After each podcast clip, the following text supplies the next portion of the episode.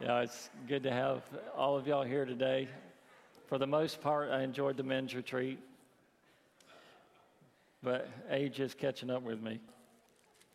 I, I, I do want to say I'm very aware that um, the dinner bell is ringing in our bellies because it's like 12:30 our, our body time. So I, I thought I would might not be good to remind y'all of that, but I'm figuring you knew it already anyway.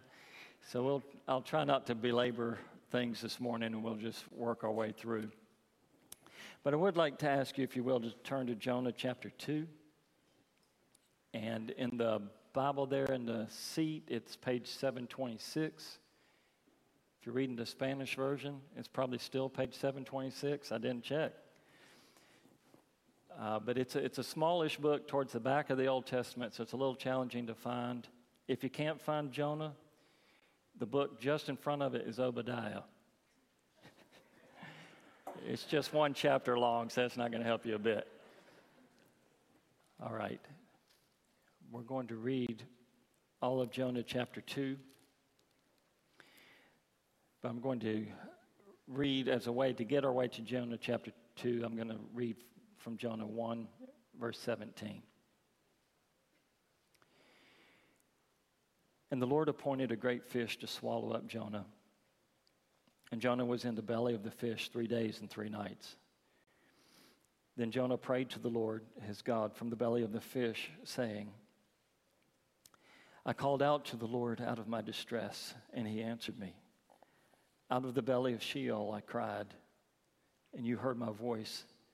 For you cast me into the deep, into the heart of the seas, and the flood surrounded me. All your waves and your billows passed over me. Then I said, I'm driven away from your sight, yet I shall again look upon your holy temple. The waters closed in over me to take my life. The deep surrounded me. Weeds were wrapped about my head at the roots of the mountains. I went down to the land whose bars closed upon me forever. Yet you brought up my life from the pit, O Lord my God. When my life was fainting away, I remembered the Lord, and my prayer came to you into your holy temple. Those who pay regard to vain idols forsake the, their hope of steadfast love. But I, with the voice of thanksgiving, will sacrifice to you.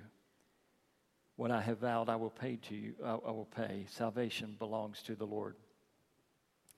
And the Lord spoke to the fish, and it vomited Jonah out upon the dry land. I'll ask you to pray with me.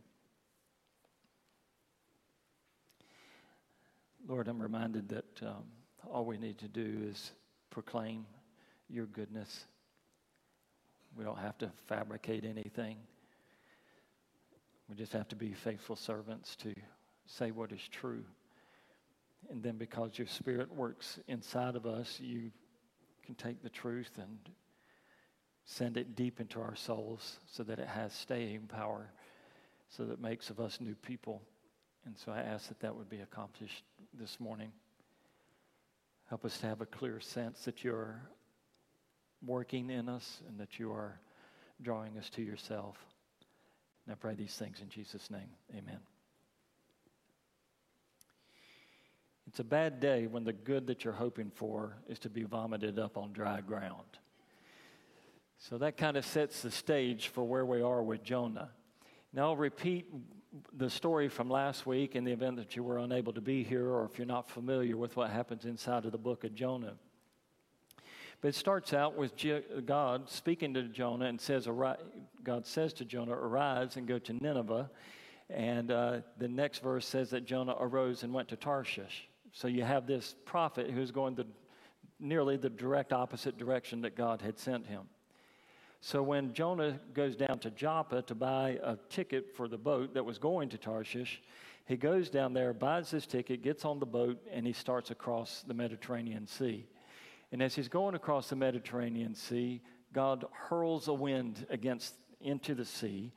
The wind starts a tempestuous storm, and so the boat is now out on the sea in this tempestuous storm a storm that is increasing in intensity and gets worse and worse the further they travel.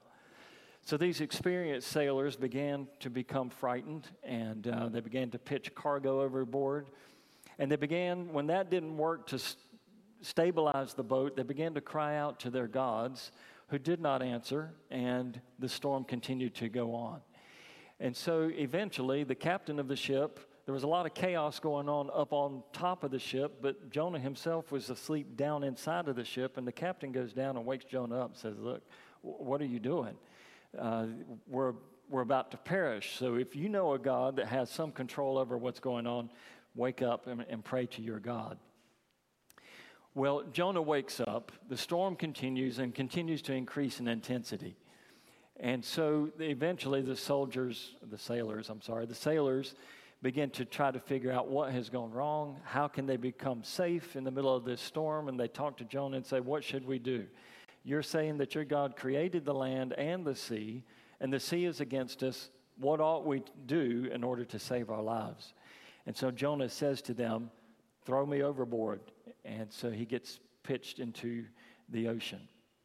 Um, not the ocean, the Mediterranean Sea.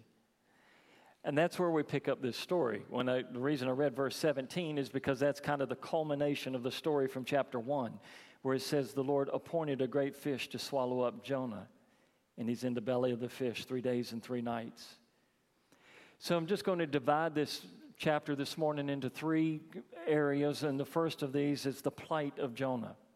Now we read about the fish coming to get him, and but when we get to chapter two, it's Jonah praying inside of the fish, and so there's a little bit of chronology that gets shifted. That is, when Jonah is praying in, in chapter three, I'm, I'm chapter two he says to the Lord, You cast me into the deep. And then he says, I am driven away. But it also says the Lord appointed a fish. So he was cast into the deep, and then he prays about being driven away. But the Lord appointed the fish that came prior to those things. So what takes place in 3 and 4 actually precedes what takes place in 117. I said that backwards just a moment ago. But it will make sense to address these things in this, in this order. So the first thing that we want to see is that Jonah sees God's providence behind man's activity.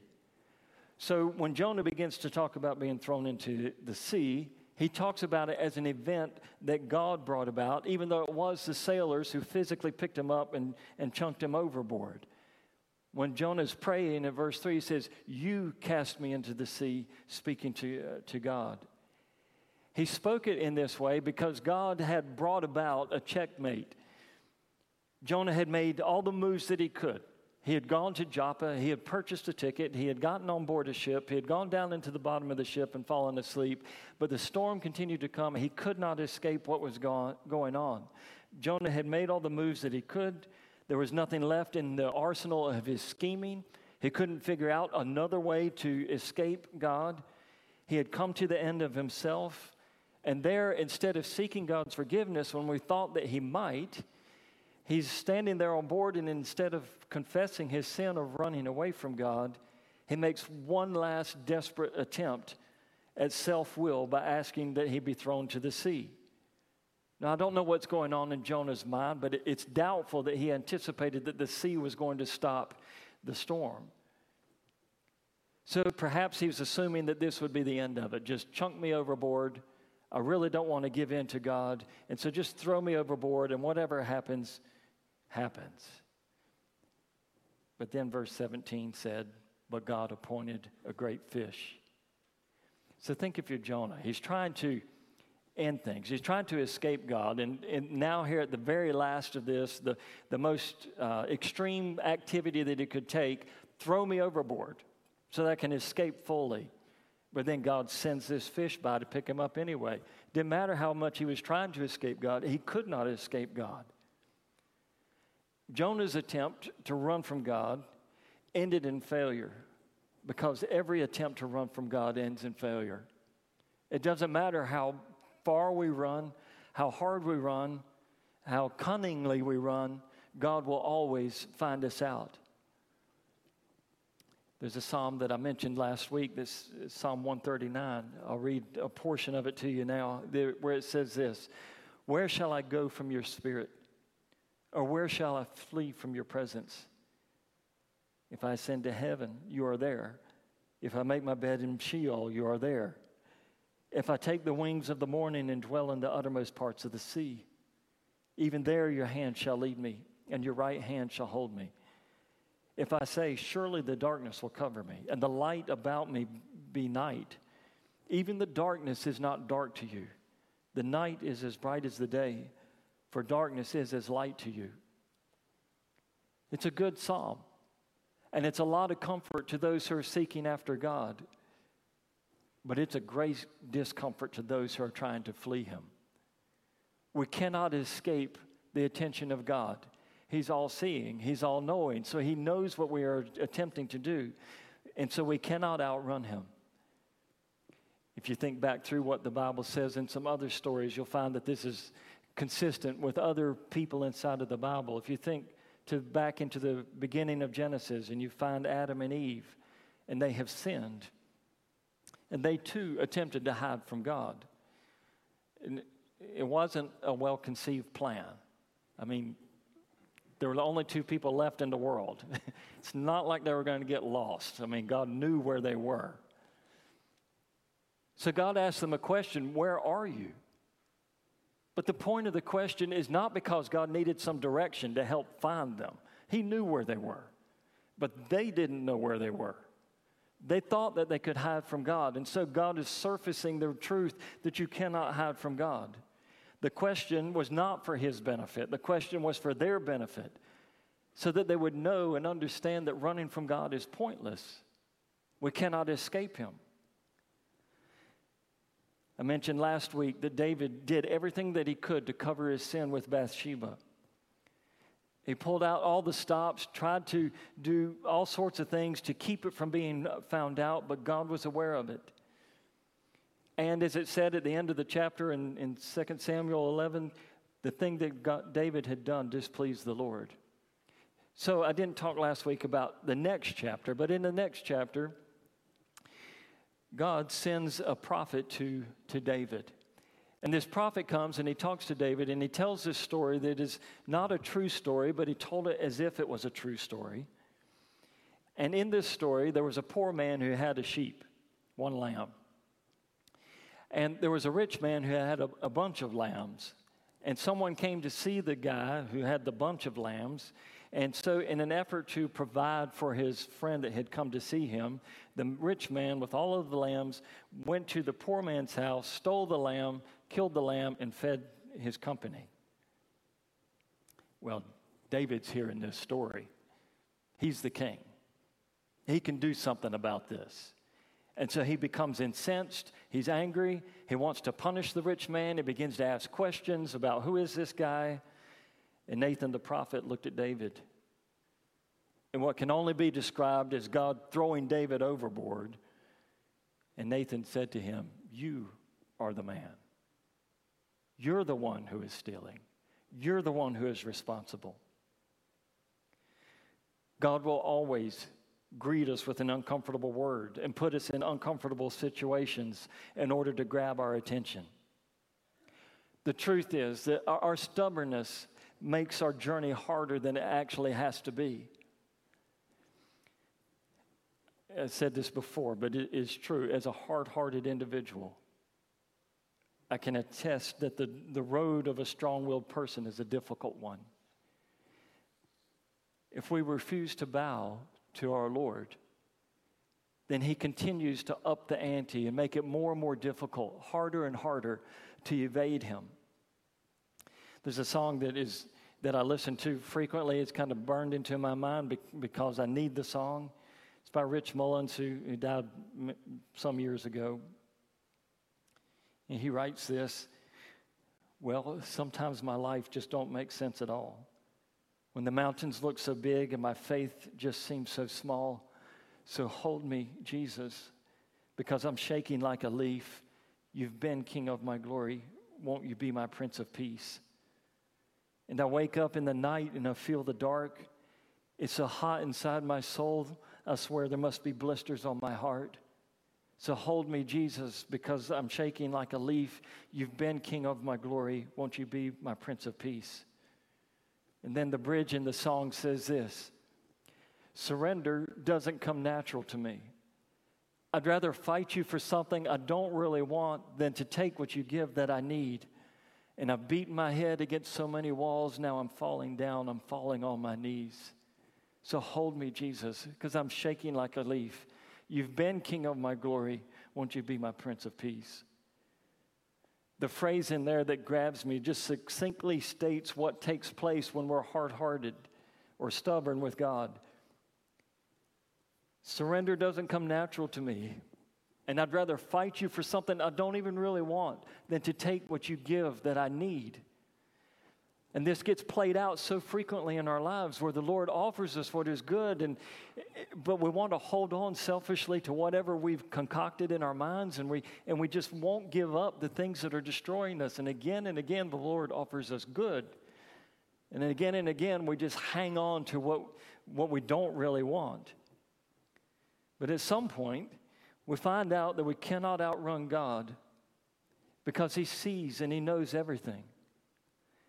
And so in Jonah chapter 2, verse 4, he's praying and he says this at the first part of that verse Then I said, I'm driven away from your sight. So Jonah gets what he wants, and then he doesn't want that anymore. Because by his own admission in chapter 1, he's fleeing from God's presence. And in his thoughts, fleeing from God's presence looked like taking a Mediterranean cruise to some exotic destination, uh, Tarshish, that perhaps he had never been before.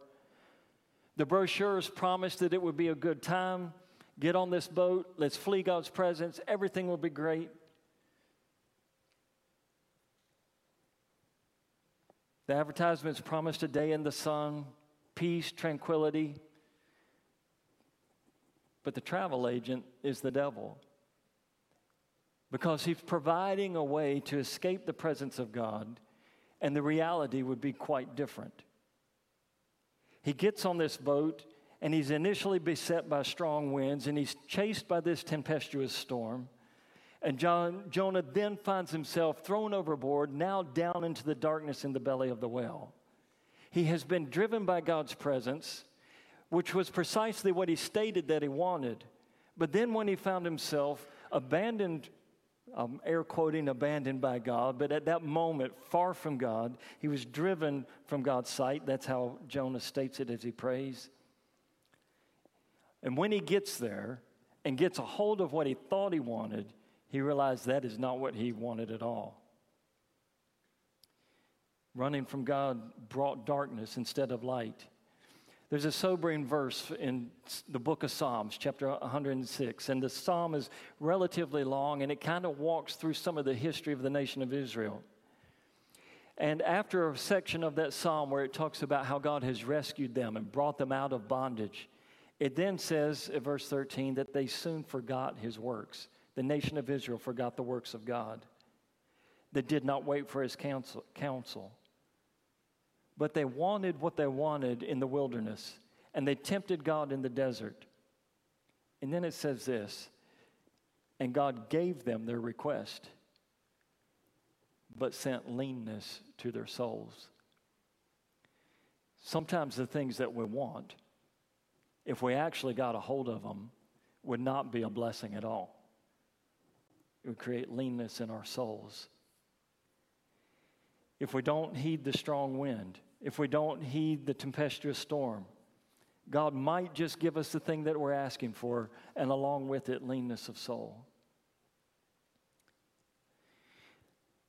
Well, Jonah is into fish. He's praying this at verse 3, and he's praying it at verse 4.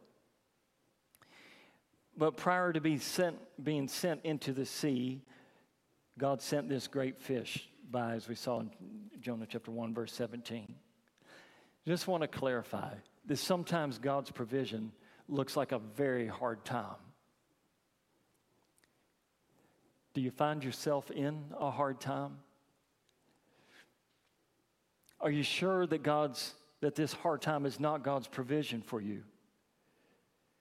We need to be sure that we understand that God is the one who appoints the fish. And so sometimes when the storms come and we get thrown out of the boat, the Lord will send by this fish, and this fish place, I'm using allegory, of course, but this fish place that is here will become a prayer room because that's what happened for, the, for Jonah. It wasn't the type of prayer room that he would have constructed if he had had a choice, but it was a whole lot more effective. There was nowhere else to go. There was nothing, nothing that was going to distract him from praying. He was there, he was stuck, he needed rescue, and so there he finds himself. Stripped of everything, including his self importance, Jonah finally found a place to pray. And I think that as we walk our way through the Bible, it will be amply supported that God frequently puts people in a place where they have nothing left except to pray and cry out to Him. So, if you think back to the book of Exodus, if you know this story, the nation of Israel had been delivered from Egypt. And they started out across the wilderness, and as they're making their way across the wilderness, they come to this Red Sea that's in front of them. Well, after they've left Egypt, the Egyptian soldiers began to follow after them. And now they're facing to the front, the Red Sea. Behind them are the Egyptian sailors, but what is on the left maybe east or west, one of those directions, was a desert that they could not take all the people through. And then on the other side was mountains that they could not scale with the people that they had. So here they are surrounded, Red Sea in front of them, desert on one side, mountains on the other, Egyptians flooding in.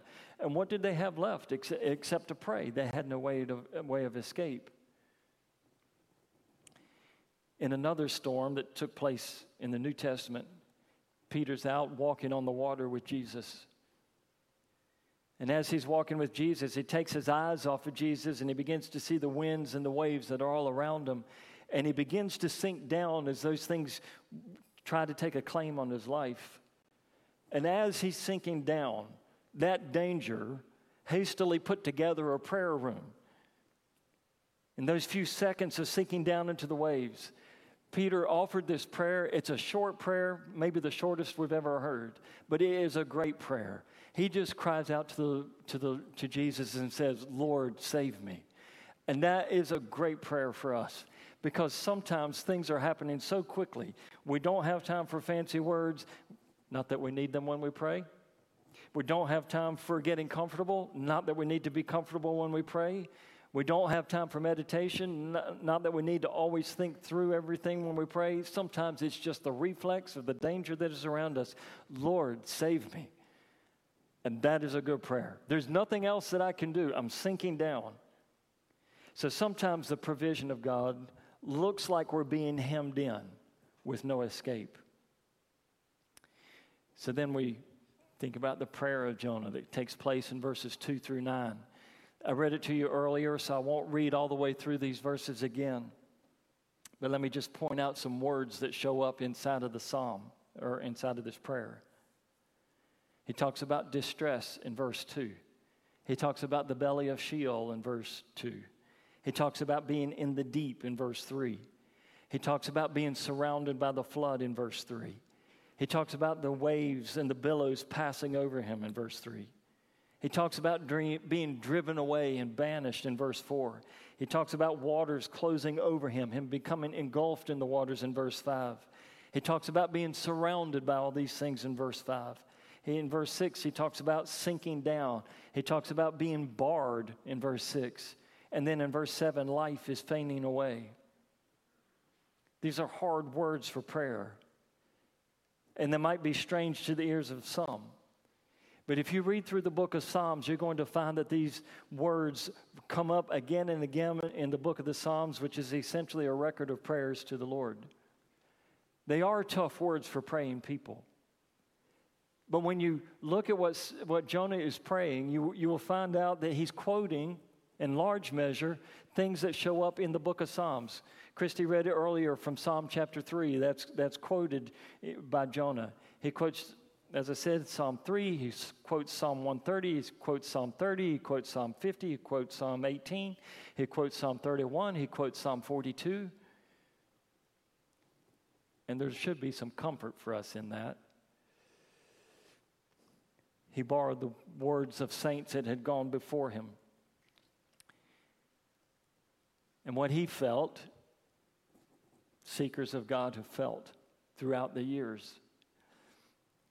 And it tells us that Jonah's feelings at that moment were not his feelings alone. But there have been many saints who had gone before who felt this, this sense of falling down into the waters, being covered over by the waters, and, and sinking down into what would feel like a watery grave. And I, I, know that as I'm speaking here this morning, that in, in a broad measure, there's two groups of people to whom I'm speaking. And one would be a group of people who have not repented of their sins, who, who have chosen to walk away from God and are in hardship because they're kicking against what God is doing in their life. And those people feel eventually, as Jonah is describing, and then there's another group of people who might be down in the belly of the whale through no uh, active disobedience to the Lord, but simply because of the hardships of life, they find themselves there crying out to the Lord.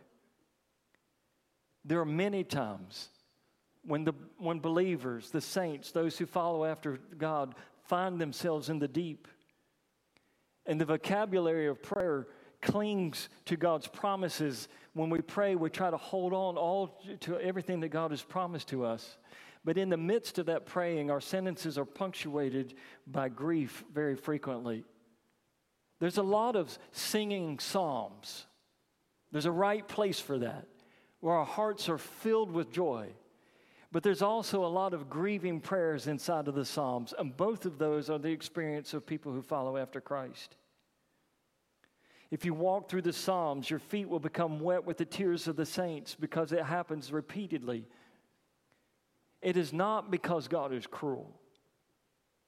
It's because we're praying about life and death situations that matter to us deeply. And so sometimes we're going to weep our way through our praying. And if you find yourself there, in one sense, it doesn't matter how you ended up in this dark place that becomes now for you a prayer closet. What matters is that finding ourselves here, we don't resist the God who appointed the fish. The hand that sinks us is also the hand that saves us. That is, God is orchestrating what is going on, and so He brings us to particular places so that He can raise us up out of those places. So, the plea of Jonah inside of this prayer, and I'll just summarize here for you. At verse 2, he says, I called out to you. In verse 6, he says, I remembered you. And verse 9, he says, I thanked you. So that will be what leads us then directly into verse 10, which is curiously the peace of God. And the Lord spoke to the fish, and it vomited Jonah out upon the dry land. I think it's useful to note as we're working our way through this that the deceiver, the devil, is also the accuser. The devil loves to tempt us to keep running from God.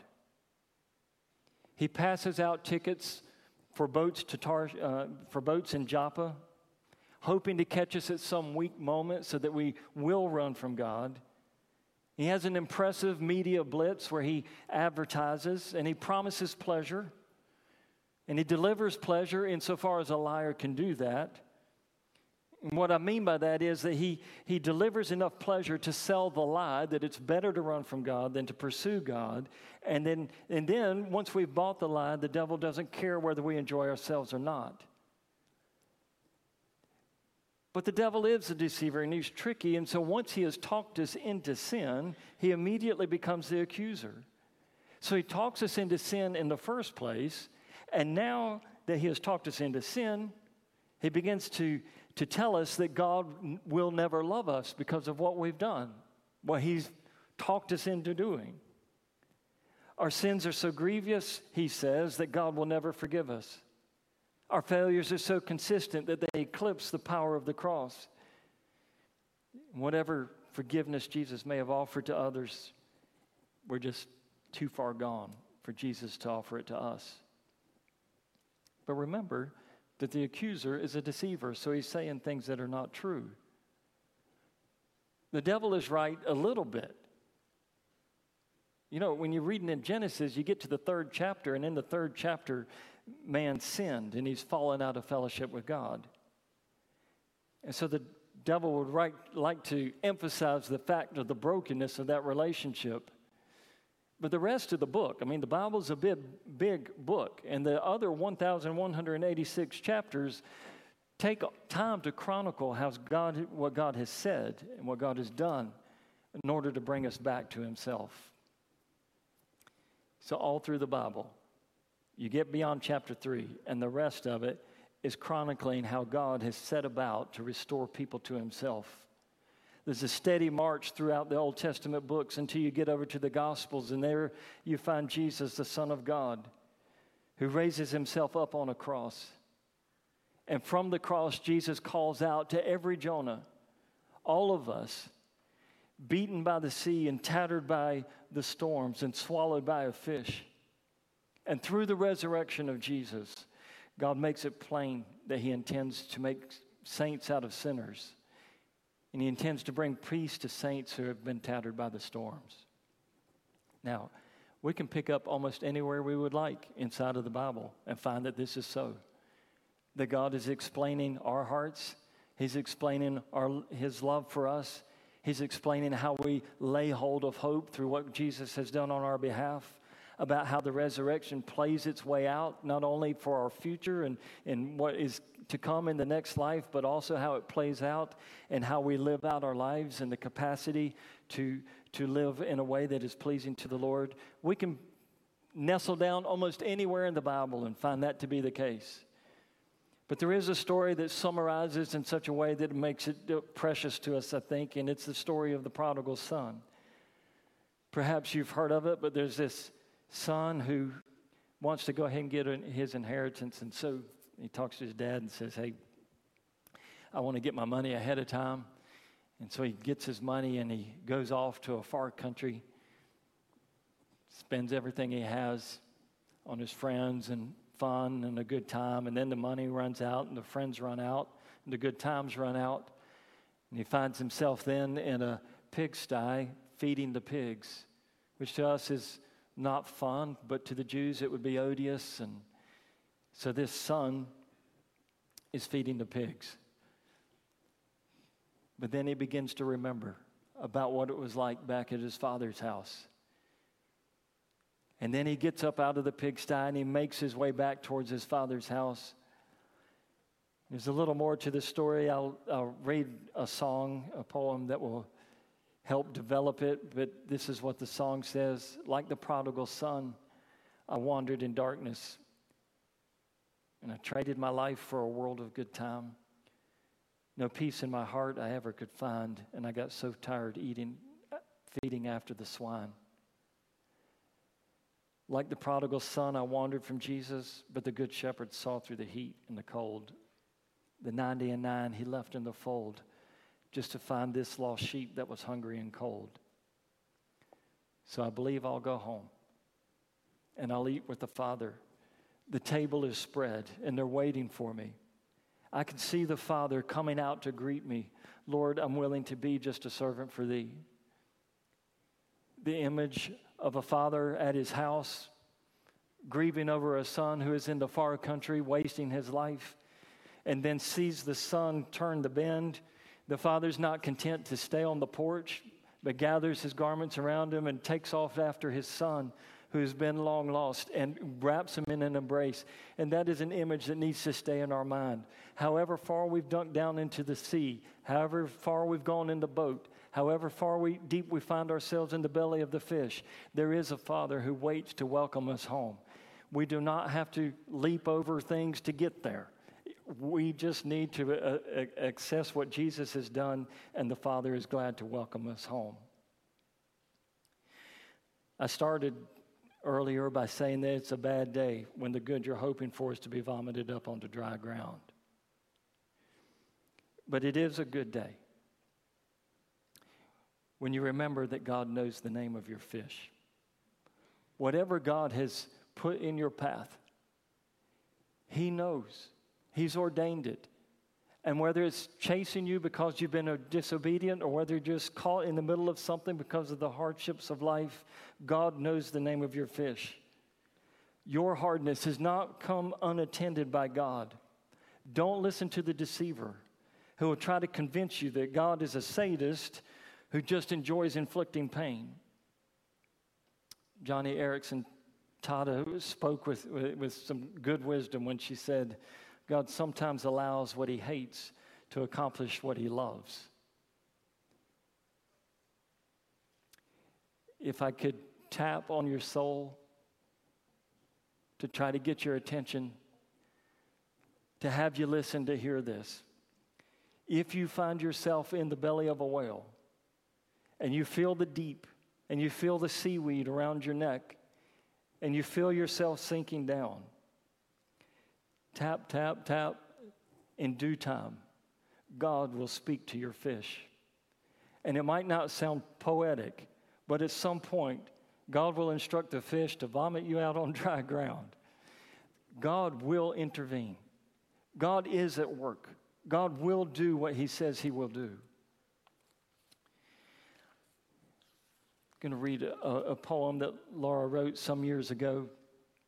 She was writing about the storm in the Gospels, but it uh, holds true in this story as well. My ship is battered by the waves. The anchor does not hold. Winds press hard against my chest. I'm lost. I'm wet. I'm cold. I fight with all that's in me to bring this vessel home, to hold it all together, though I know it's far too worn.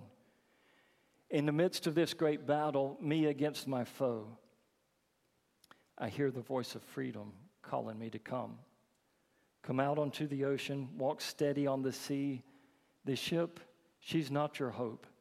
My child, it's found in me. Salvation will not come from vessels made by man. Our hope, the very breath of life, comes from the Father's hand. Abandon ship, abandon all, plunge deep into my love. I hold you through the darkest night, and I will bring you home. Abandon ship, abandon all. The best thing that we can do is throw ourselves overboard onto the mercy of Christ and know that He will hold us fast. He will take hold of us and carry us through. No need to hold on to our ways of doing things, no need to hold on to some of our uh, idiosyncrasies. Just abandon all. Jump all the way into the mercy and the forgiveness of God, and then we find peace. So I'll close with the words of Peter, who said to Jesus, Lord, to whom else shall we go? You have the words of life. There, there is no other place. There is no other place of safety. To whom shall we go? And so we go to Jesus and find him ready and willing to forgive us and to take us home. I'll ask you to close your heads and as we pray. Lord, I ask that you would help us. By your mercy, I pray that your promises would rest deeply in our hearts. Help us not to wander away from you, either by neglect or by just out and out disobedience. Help us to abandon all self hope and to lean fully on Jesus. Thank you that we can look to you and find you faithful and trustworthy in every circumstance. And I pray this in Jesus' name. Amen.